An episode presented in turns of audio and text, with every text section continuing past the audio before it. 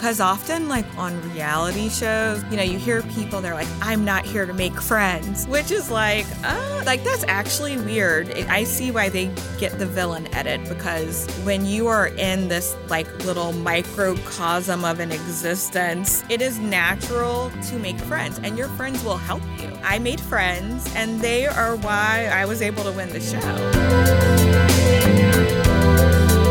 listening to the Taste Podcast. I'm editor in chief Matt Rodbard, here with senior editor Anna Hezel.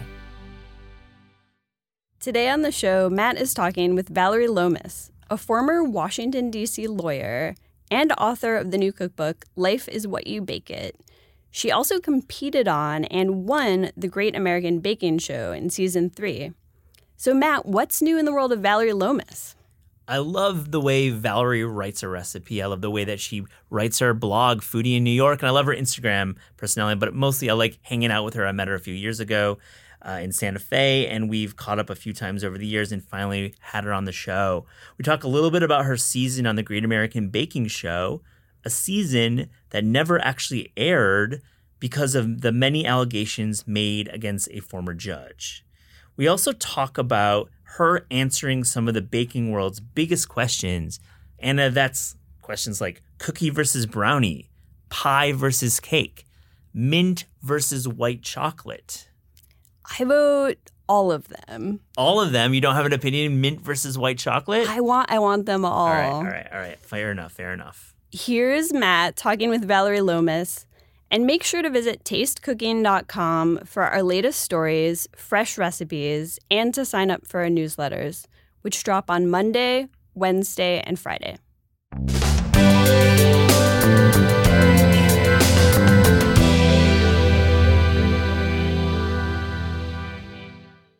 Valerie Lomas, welcome to the Taste Podcast. Hey, I'm happy to be here. Okay, so you write in your book the California bar exam and baking competition show mystery challenges are things to fear. Yeast, however, is not. I, I mean, that's great. I, I love that line. So, what else shouldn't we fear as home bakers? Ooh, I think we should not fear trying something new. I think a lot of home bakers, it's like you have, you know, maybe your like go to dish or you're comfortable with it, like your brownies in a box. But um, if you can kind of get over that and mm-hmm. and try something new, um, you're gonna discover really delicious results and a lot of things. You, I have to wonder. I'm like, why did this become like a popular commercial product like brownies? Yeah. yeah. You can make them more quickly than it takes to go to the store and buy a box. Um, but also, something people should not fear is frying donuts.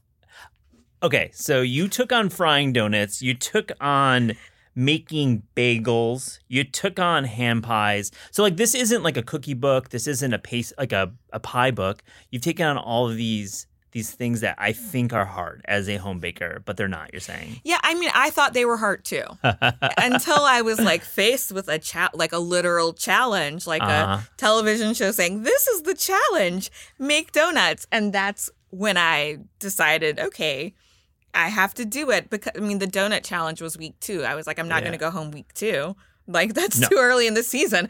Got to figure out how to make donuts. But once I did, it was like, oh. And I feel like with baking, the more you do it, the more comfortable you're going to be doing it. And you'll mm-hmm. see that, you know, the things like yeast or like maybe a custard that you cook over the stove top. Those are things that I think people kind of shrink up about and they're like, oh, well, gonna skip that recipe. You see double boiler, you're like, oh, no, skip, skip. Next. Next. but, you know, if you actually just go in and try, and, you know, it's like, what's the worst that's gonna happen? Like, when you're baking, you're gonna, like, sometimes you're just gonna, you might yeah. end up with a flop. And, honestly, those are the best learning experiences. Yeah, absolutely. You refer to uh, the show, which is season four of the Great American Baking Show, which you won four years ago, almost to the date, correct? Yeah. Woo. I mean, time flies. Your life has has really uh, changed. Obviously, you went from you're a lawyer, and you four years ago were on a show, and now now I'm not a lawyer. oh yeah, well, good I, for you. Thankfully, I've graduated from that my first career. Um, did, did, you? Uh, I don't. I mean, did you actually? Did you end up watching the show because it never aired? Um, but did you end up watching the show and and really? What was that ex- whole experience like for the taste audience?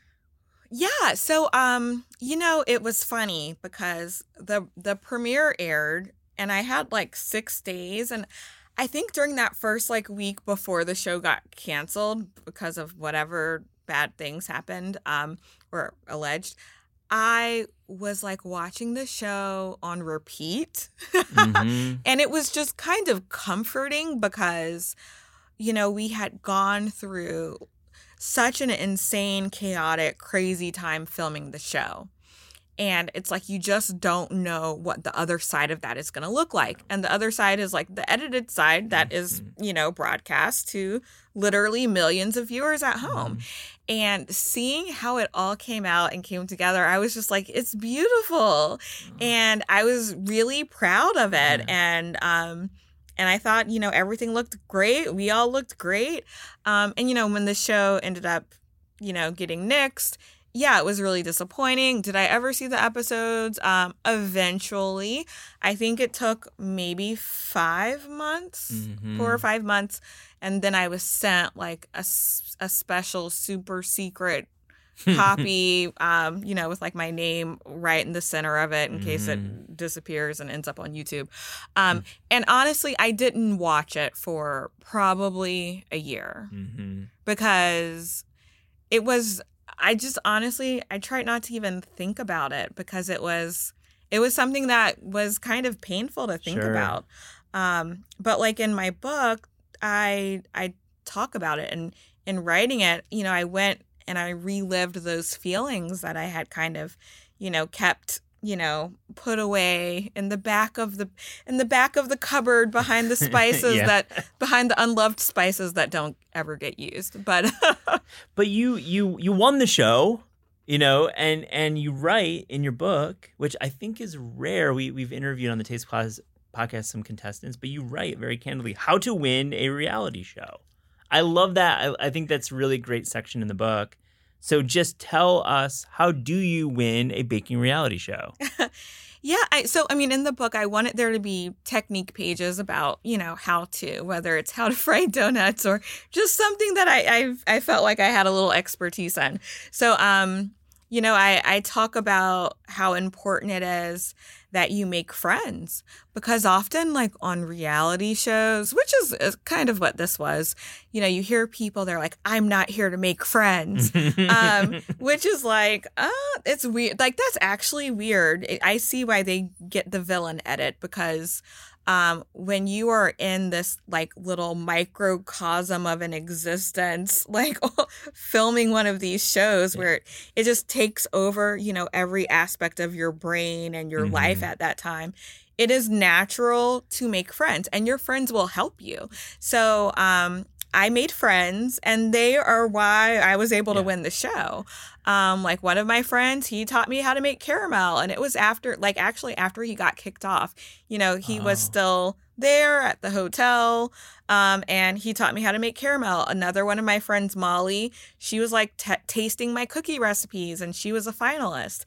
And um, the other finalist, Cindy, like during the grand finale challenge, both of them helped me get my desserts plated. It was like That's, the final second. It's like Survivor more than what you think about like Hell's Kitchen. You think it's like a little bit of alliances and I'm really it's cool to hear that there were there are good vibes at the hotel even if someone got kicked off.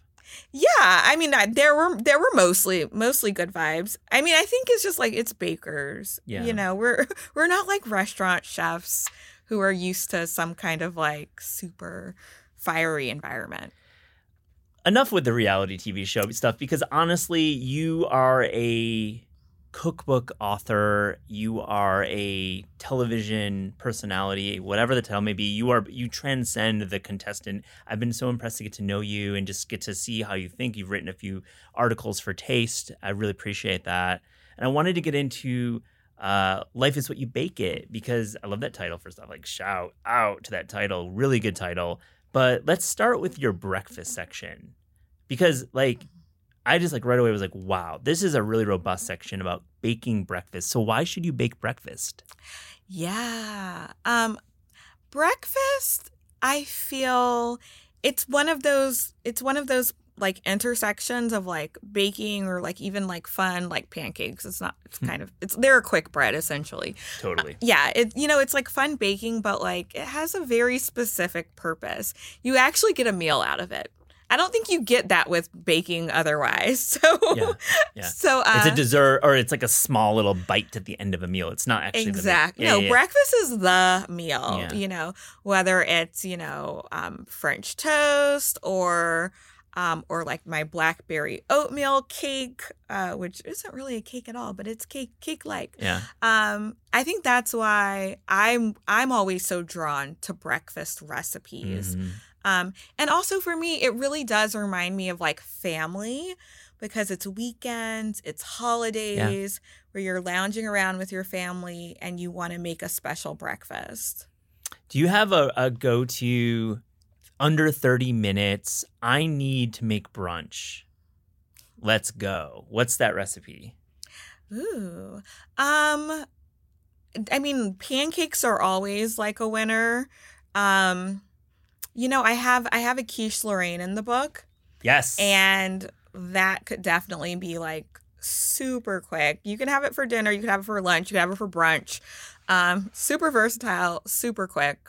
I love that. I've done quiche Lorraine quickly. Um, not as pretty for me, but I think it's a crowd pleaser. It's not too sweet. It definitely feels like a real hearty meal. Good one. Let's pivot to chocolate chip cookies because I feel like this is an everlasting topic that we should always cover um, on the podcast because it's probably one of the most popular recipes. So you write a good chocolate chip cookie isn't just about taste, it's about texture. So tell us, how do you get great texture for a chocolate chip cookie? You know, honestly, the I think there are two things that will give you good texture. One is making sure that your cookie dough is cold when it goes into the oven. Yeah. And another thing is kind of like a bonus because your your dough must be cold. That's like not so negotiable. But the bonus is aging your dough because which just means you put the dough in the refrigerator for like 30 minutes or up to a few days.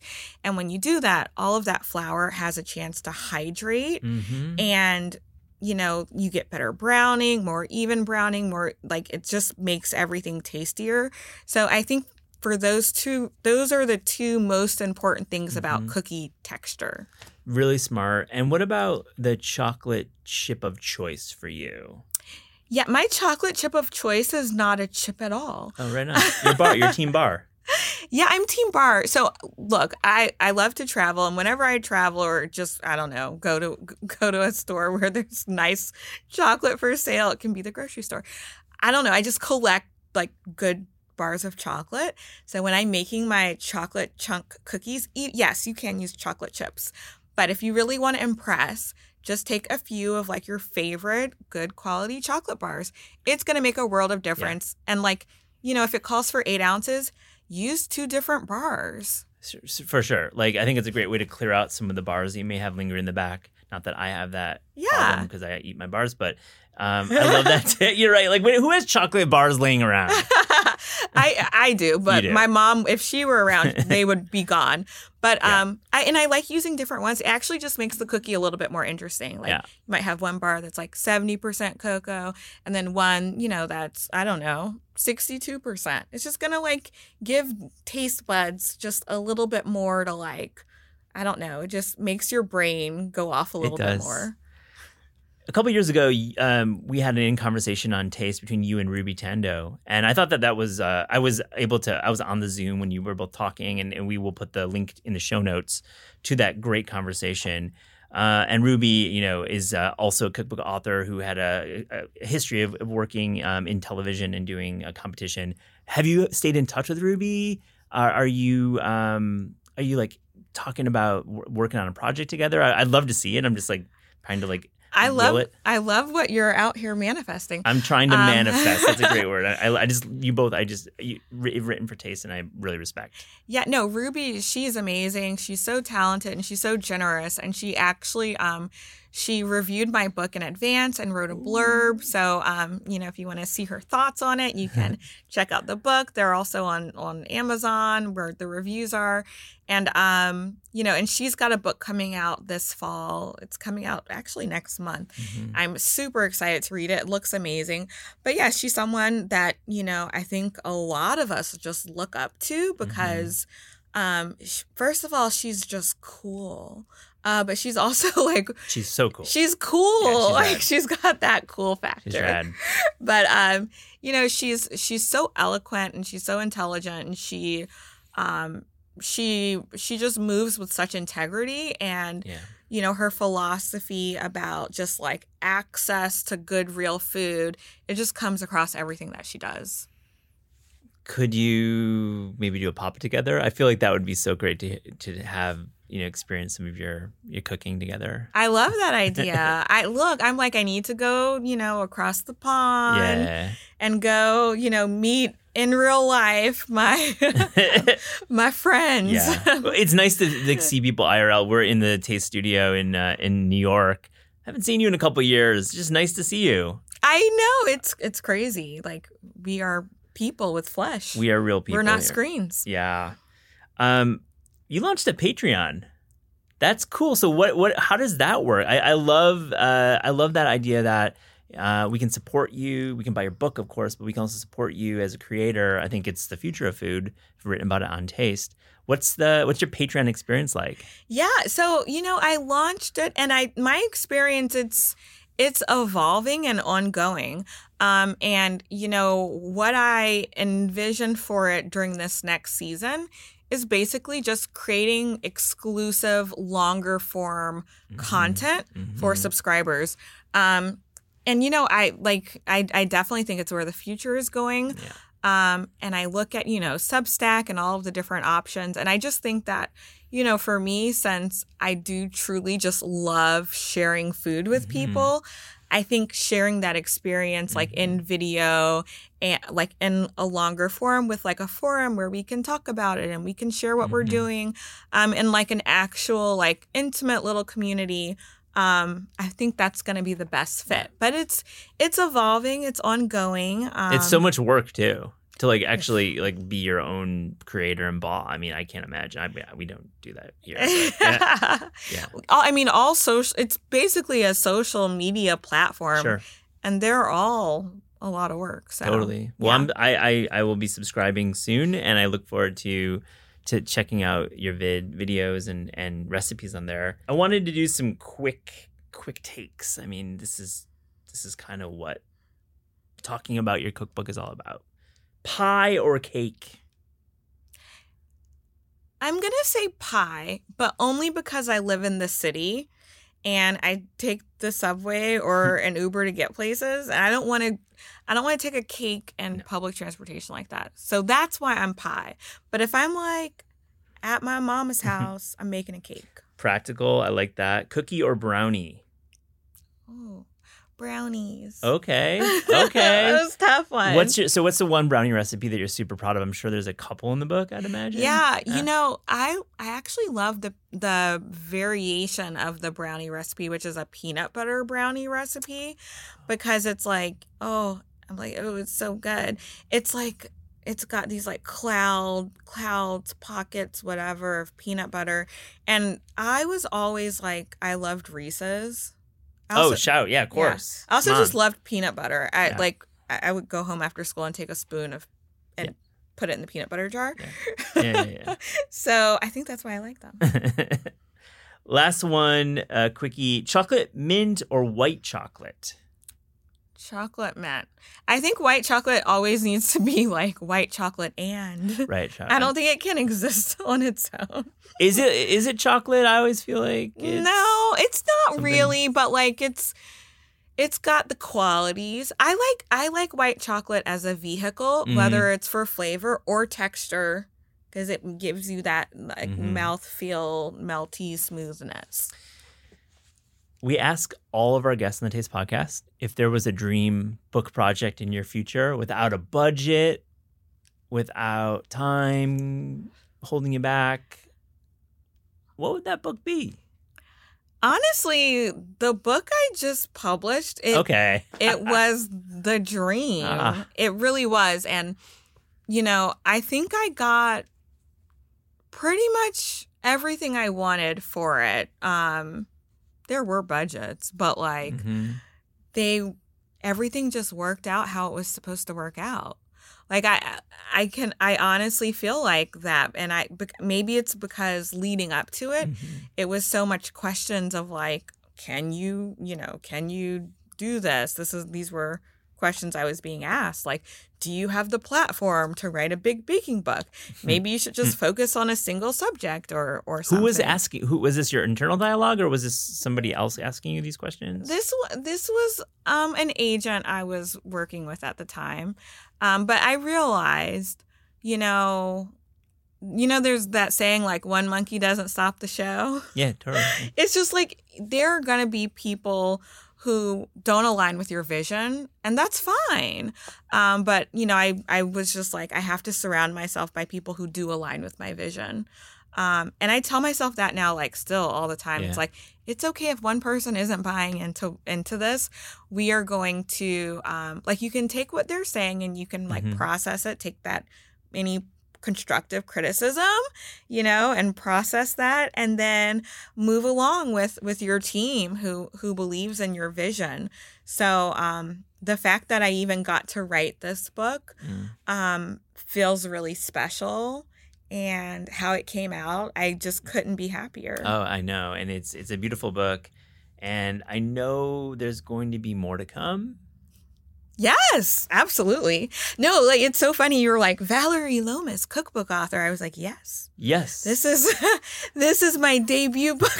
Yeah. Well, you know, it's like contestant, you know, participant is one category, but then you like move on from that, and you're like a cookbook author, and you're gonna have two cookbooks, and you're gonna have four, and Yeah, I mean, look, there's a there's such a steep learning curve with writing a cookbook. yeah, There's like no way I'm gonna take all of the knowledge and skill I've acquired and like not continue to do more with it. Last question new york city foodie new york is your is your handle and your blog and and i think um you know being here and seeing the reopening and seeing all these restaurants um get through it all um i didn't prep you on this but are there any restaurants right now that you're just really excited about in new york that we can just you know tell our readers to maybe go check out Um, Caracas is my favorite. Um, I actually went there last week. It's in Williamsburg.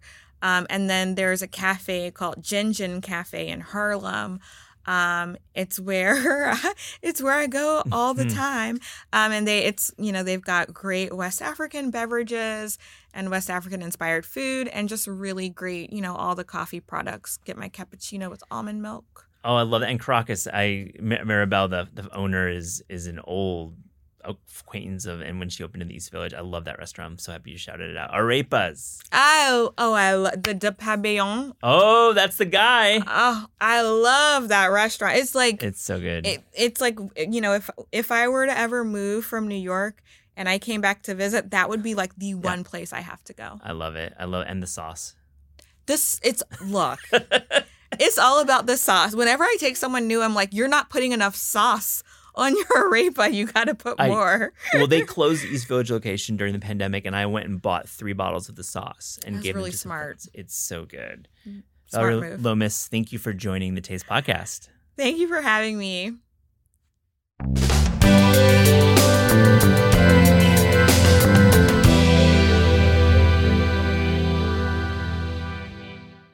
I wanted to take a few minutes to sit down with Matt and grill him on a topic that he's kind of famous around the office for just being totally obsessed with. So, Matt wrote an article for Taste a few months ago called Ranch Isn't a Dressing, It's a Lifestyle. I kind of agree. Like, ranch goes so far beyond just the dressing, but like, tell me why you love ranch and like what essentially is ranch like describe like the flavor of ranch as well Well, first off, as a West Michigan born child, ranch was kind of so, like was was baked into my into my my my high school, my middle school, my elementary school, my pre-elementary school diet. Like, Like- you were drinking glasses of it with dinner instead of like a glass of milk. It, it was like in a bottle, absolutely. Like at, at age at age one, um, but like ranch to me, and, and the reason I wrote this story um, and I pitched in our meeting, and I, I think it was embraced because I thought ranch needed some PR. I felt ranch it needed um, a tailwind to to really to go even with some of the condiments we've been writing about a lot in the past few years condiments and sauces like chili crisp gochujang preserved lemons you name it there was uh, a sense i think in the in our meeting room that ranch was getting disrespected Yeah, for sure. Like thought of as like a kid snack or like a junk food. Indeed and in fact um, ranch isn't that ranch was invented in 1950 did you know that 1950 Wow, earlier than I would have thought. Yeah, there's an Alaska plumber that I don't know his name. I never actually looked it up, but I, I I linked to it in our story. And what he did is he he moved to California, and he started a dude ranch. And so the name comes from this salad dressing that came that was being served to these wealthy individuals who were uh, visiting the dude ranch, in, I believe in like near Sacramento. Don't quote me on that. So was his uh, ranch dressing recipe pretty similar to what you get in like a bottle of Kraft or whatever?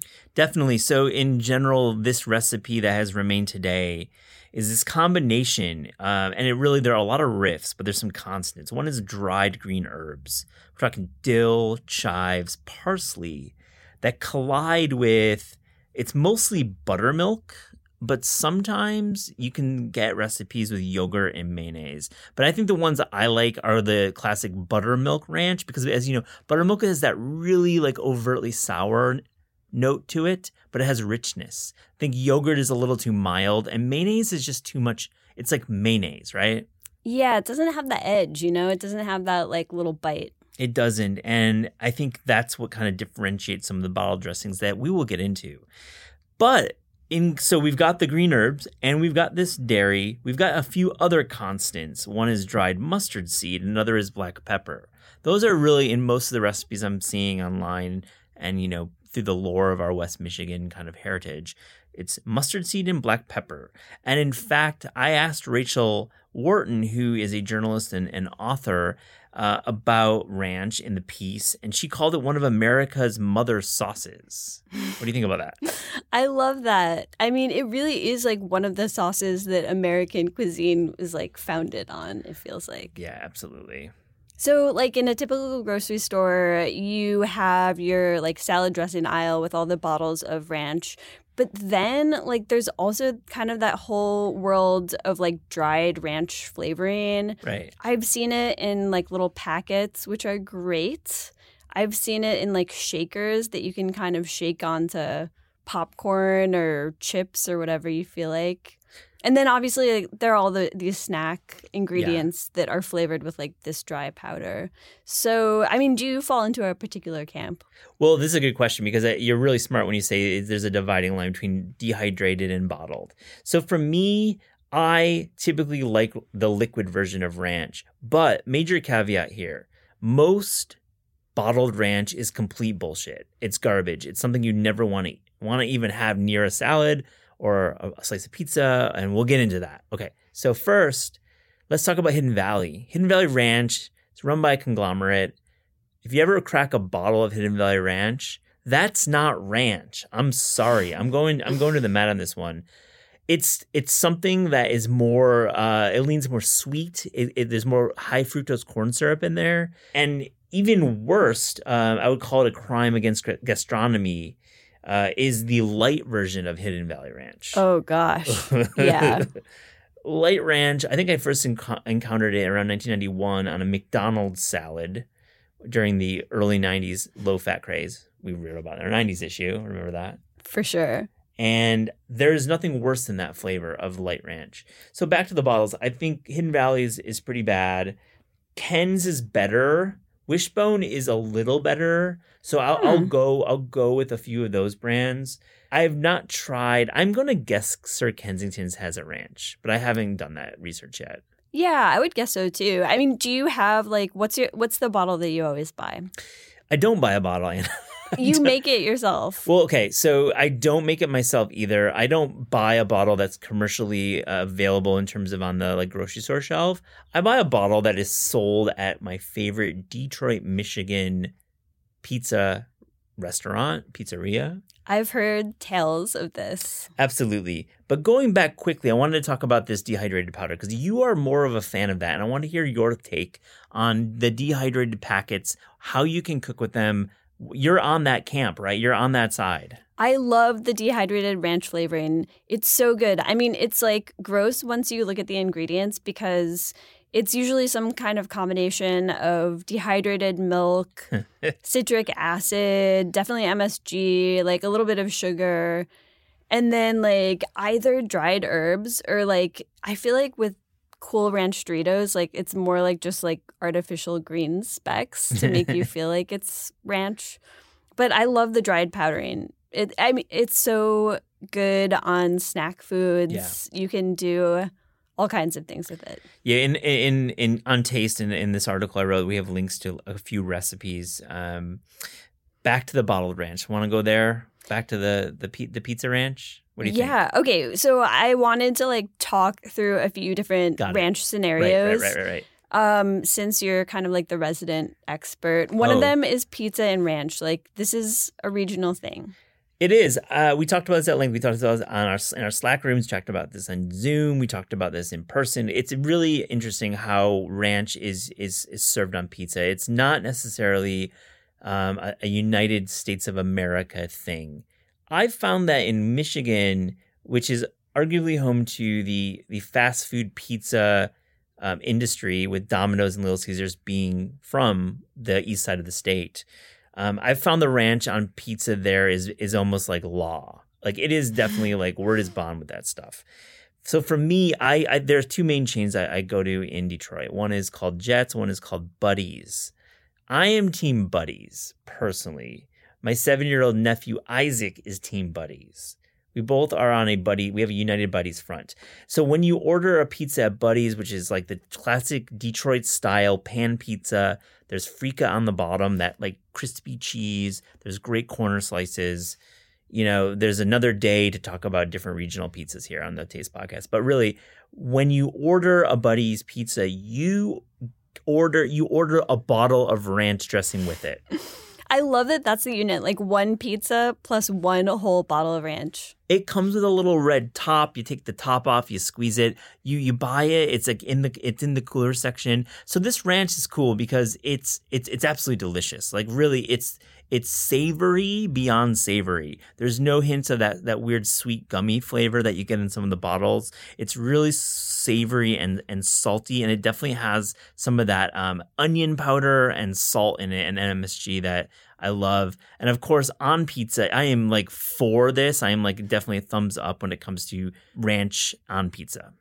There's also something about dipping like something hot, like pizza, into ranch because it kind of has this cooling effect. I think that's why a lot of people are really into dipping their chicken wings into ranch, which to me is so sacrilegious. Like, I'm from Buffalo, it's got to be blue cheese. But there are a lot of people who like wings and ranch. Really good point, Anna. So you are from Buffalo. You've made the statement, I believe, that it is a west of Buffalo, east of Buffalo ranch blue cheese kind of scenario. I think that must be the divide yeah. because, you know, none of us Western New Yorkers are dipping our wings in ranch. Lucas Sin is a chef in New York, um, and he's uh, been featured on Taste a couple times, and he's a great guy and, and really like big brain when it comes to food and food science. I highly recommend the follow. So I interviewed him for the, the piece I wrote on ranch, and here's his quote Ranch, in a lot of ways, is a perfect equalizer to the acidity and heat of hot sauce. Buffalo sauce and ranch is the most obvious pairing, but it can be fun when it's used in less obvious non wing contexts. What might those contexts be, Anna? Well, Lucas has a recipe for ranch fried rice, yes. I believe, that he made a video of for Food and Wine a few months back. Yeah, it's great. He he is absolutely on some onto something with that ranch fried rice. And Nice Day Cafe, Nice Day Restaurant, that's one of his restaurants, Junzi Kitchen as well. He serves that from time to time. It's kind of genius and kind of terrifying. it is both, exactly. Speaking of kind of terrifying, um, this TikTok trend Yeah. of ranch pickles. Have you tried it? Um, I've tried to avoid it. That's what I'm going to say. Here's- I've tried to avoid it. The concept. You open up like a one of those plastic quart containers of like dill pickle spears. It makes that sound like. That's not good. I'm sorry. I'm not a Foley artist. That's really bad. And actually. then you dump like a whole packet, sometimes two packets of the dried ranch flavoring into the pickling liquid. What happens is that it turns like a really gross, like like a green milk kind of appearance. yes. Like a watery green milk. Um, and then it sort of like infuses the pickles with ranch flavoring. It's good, but kind of disgusting at the same time. You've you've done it. I've had it at a friend's. You've had it at a yeah, party. Tammy Teclemariam. Okay. Shout out to She Tammy. she tried it out. I think that um my thought is that it's a cool visual trick and it works great for TikTok. Um, I think Vlasic is a great product. I would go with Vlasic for like more of like the industrial. I wouldn't go with like the fancy like Hudson, New York like pickles that cost like fourteen dollars for six spears. I would go with Vlasic.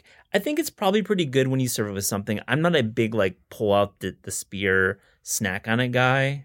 I don't know, but I, I'm into it. I'm into trying it. Okay, It's a good party trick, just if you want to Yeah. keep people on their toes a I little I like bit. that. Okay, okay. Another uh, recent ranch breakthrough I've had was um, so Doritos Cool Ranch, classic, delicious, perfect snack. I recently in the grocery store saw a bag of Lay's that had like they were sort of like a limited edition crossover that were flavored like Doritos Cool Ranch, but they were just like straight up potato chips. Those were really good. So is this a a rival to the blue bag of Doritos? You're saying potentially from Lay's, from Team Lay's? I don't think it's really a rival, but it's um, more of just like a crossover fanfic type thing. I you know I like I like the sour cream and onion Lay's. I mean, salt and vinegar is pretty good. I like using that for when for like a cutlet.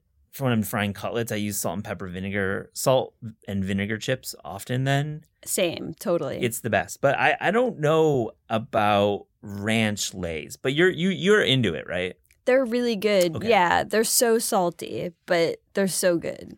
Nice. Another favorite ranch snack is firecrackers.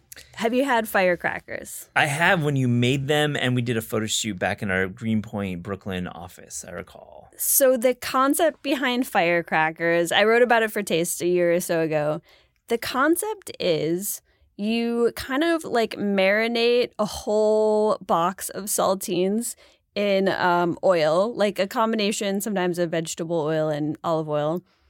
And then you pour in a whole packet of ranch seasoning, sometimes like a little pepper or red pepper flakes just to add a little bite and then you just like marinate it and then like bake it really briefly to kind of lock in all the flavor. So I'm really liking this, Anna, and I th- I'm reminded of oyster crackers. And I think one thing that you mentioned is the oil, and it is like a shitload of oil. It is Yeah. like so much oil. That is why when you get like one of those carafes of oyster crackers, maybe you're in Maine, maybe you're in like Southern California in the Orange County area, and, and you you got this big carafe put in the in front of you, and you're like, why do I keep eating these? It's because there's literally two cups of oil in there. And that's why uh, it works so well with the ranch. And they there's some kind of delivery method, you know, fat going into the crackers with the flavor being delivered directly in, like penetrating the cracker. I love it so much. It was really good when you when you. I haven't made it, but it's really good. They're I'm it. really good. Yeah. You wouldn't think to like marinate crackers until you try it, but Yeah. they're so good. Yeah, I see on our notes Starkist bacon ranch flavored tuna. I I'm really really interested in this um product. Anna, have you checked it out? You're you know one who knows your way around a tin fish.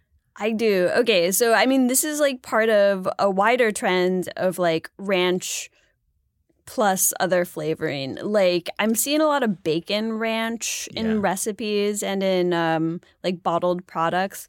Chipotle ranch, ranch taco seasoning, and like Starkist bacon ranch flavored tuna. I haven't tried it, but that sounds really bad to me, really just vile. I mean, I was gonna say I was like waiting for the second of you to say bad because I didn't want to say good and you say bad or bad to say good. I really wanted you to lead the conversation. so you said bad. I said bad really quickly after you. Yeah, I mean, tuna doesn't need bacon to be good. No. It, it feels like you are. Um, it's like left brain, right brain. I don't understand why tuna would ever be close to bacon. Like every, like even in the same realm. Like I don't, I, I don't know. There's no culture I'm thinking of that would b- blend cured pork belly with a tinned conserva. It doesn't make sense to me. Yeah, and way too much salt. Yeah, duh. I mean, though, are we anti-salt on this podcast? No, absolutely not. I think mean, we just talked about ranch for the We last did. 15 minutes. It's true. We aren't really anti salt. We are pro salt. So I think we could talk about this all day. We could maybe even mine the internet for some dessert recipes, but I don't really want to go there. No, I don't want to go there. I don't think we should go there. There are certain places we shouldn't go with ranch. Definitely not. Anyways, you can read more about ways to incorporate ranch into your fried rice, pickles, and firecrackers on tastecooking.com. Thanks, guys. Taste Podcast is hosted by Matt Rodbard and me, Anna Hezel. The show is produced by Pat Stango and edited by Clayton Gumbert. Our theme music is by Steve Rydell. Visit Taste online at tastecooking.com and make sure to subscribe to our newsletter. Thanks for listening.